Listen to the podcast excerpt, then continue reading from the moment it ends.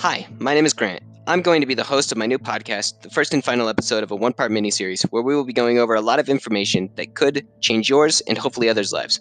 As always, remember to share this podcast or at the very least the information to friends, neighbors, and family members to help spread awareness. Let's get to the facts though. Did you know that over 70% of the American population is considered overweight?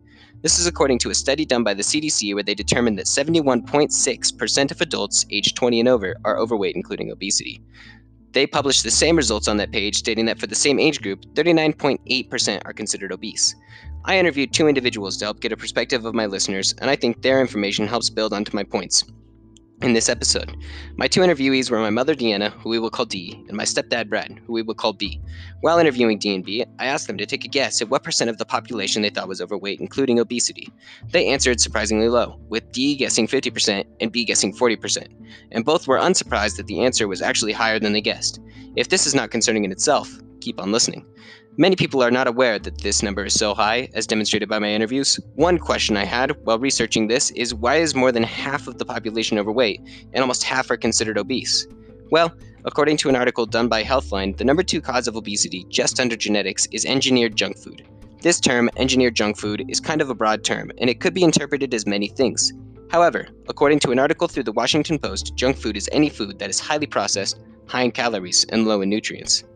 And it probably wouldn't be surprising if I said that fast food fits this exact description. In fact, there are many documentaries detailing the exact effect fast food has on your body, but one of my favorites that did affect the awareness of the damage caused by the food industry would be Super Size Me. In this documentary, we see the main character, Morgan Spurlock, undergo excessive medical problems and gain a total of 20 pounds over the course of one month period.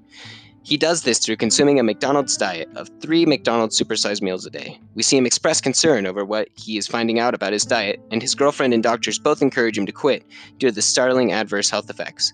This is expressed in his test results, which are enough to shock his physicians and actually end up appearing to scare Morgan. We see this especially on one night where he is sitting awake with chest pain and considering going into the emergency department because of this concern. Currently, the way the world is evolving, we are seeing a diet similar to that of Morgan's in many households, and this is, as mentioned earlier, one of the reasons we are seeing a rise in obesity. This is evidenced again through another article from the CDC stating that 36.6% of adults consume fast food on any given day. While they state that consumption decreases with age, they also show that black adults are consuming the most fast food. This is followed by white adults, Hispanic adults, and Asian adults. They also provide information that males are more likely than females to consume fast food. This shows more than one third of the population is jeopardizing their health daily, and black adult males are at the most risk. You would think this would be more concerning to many of those individuals from African American, white, Hispanic, or Asian backgrounds. However, we are not seeing a stop in consumption. Many individuals from varying communities would be startled to find out this information. However, very little is changing and being done to address this. So, with this in mind, do fast food companies have an ethical responsibility to protect the health of its consumers? Well, after considering how it is affecting the current population with mass consumption and associated health concerns being demonstrated in Supersize Me, I would say yes. However, my interviewees felt different.